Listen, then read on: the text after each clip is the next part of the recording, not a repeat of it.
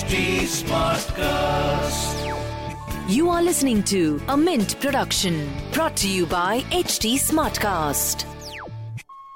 Hello, everyone. I'm Latasha, and welcome to the latest episode of our show, Business of Entertainment, your weekly dose of the financial performance of what's buzzing in the world of entertainment at the movies, on TV, and on streaming platforms around the world.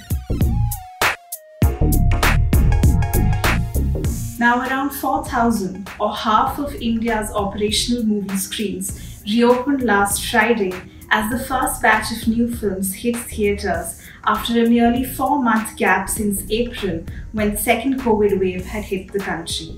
Some cinemas in states like Delhi, Andhra Pradesh, Telangana, Gujarat, Uttar Pradesh, Madhya Pradesh, and Punjab started showing Hollywood film Mortal Kombat while five small Telugu films found showcasing in their native states. As of now, Telangana remains the only state in the country to allow 100% seating capacity in theatres.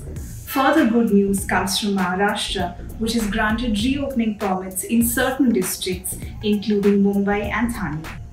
Warner Brothers, producers of Mortal Kombat, have also slated a number of titles in the coming weeks to keep the momentum going. Their action adventure, The Suicide Squad, will arrive on 5th August, becoming the first Hollywood film since the pandemic to come to Indian theatres the same day as its international release. Horror flick The Conjuring, The Devil Made Me Do It, will arrive on the 13th, action flick Fast and Furious 9 on the 19th, and animation comedy The Boss Baby Family Business on 10th September. Other Hollywood titles, such as Promising Young Woman, which comes on 6th August, Old on 13th August, The Croods, A New Age on 27th August, Nobody, also on 27th August, and The Forever Purge on 17th September have also locked dates. As far as local films go, Akshay Kumar's Bell Bottom will arrive in theatres on 19th August, while Punjabi film Puaada has confirmed the release on 12th August. As far as new web offerings go this week, Kriti Sanon's starrer Mimi arrived on Netflix screens slightly in advance thanks to a piracy leak.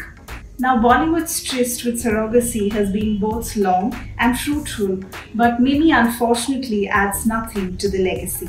Director Lakshman Utekar's film is both unfunny as far as Hindi films trying to capture small town idiosyncrasies go, and problematic in its take on couples who venture into surrogacy.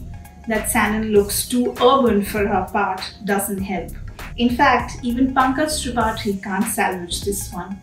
That's all we have as far as entertainment goes this week. We will be back next week with more news and context on all that's fun and entertaining in hopefully better times. Till then, stay safe. Thanks for tuning in.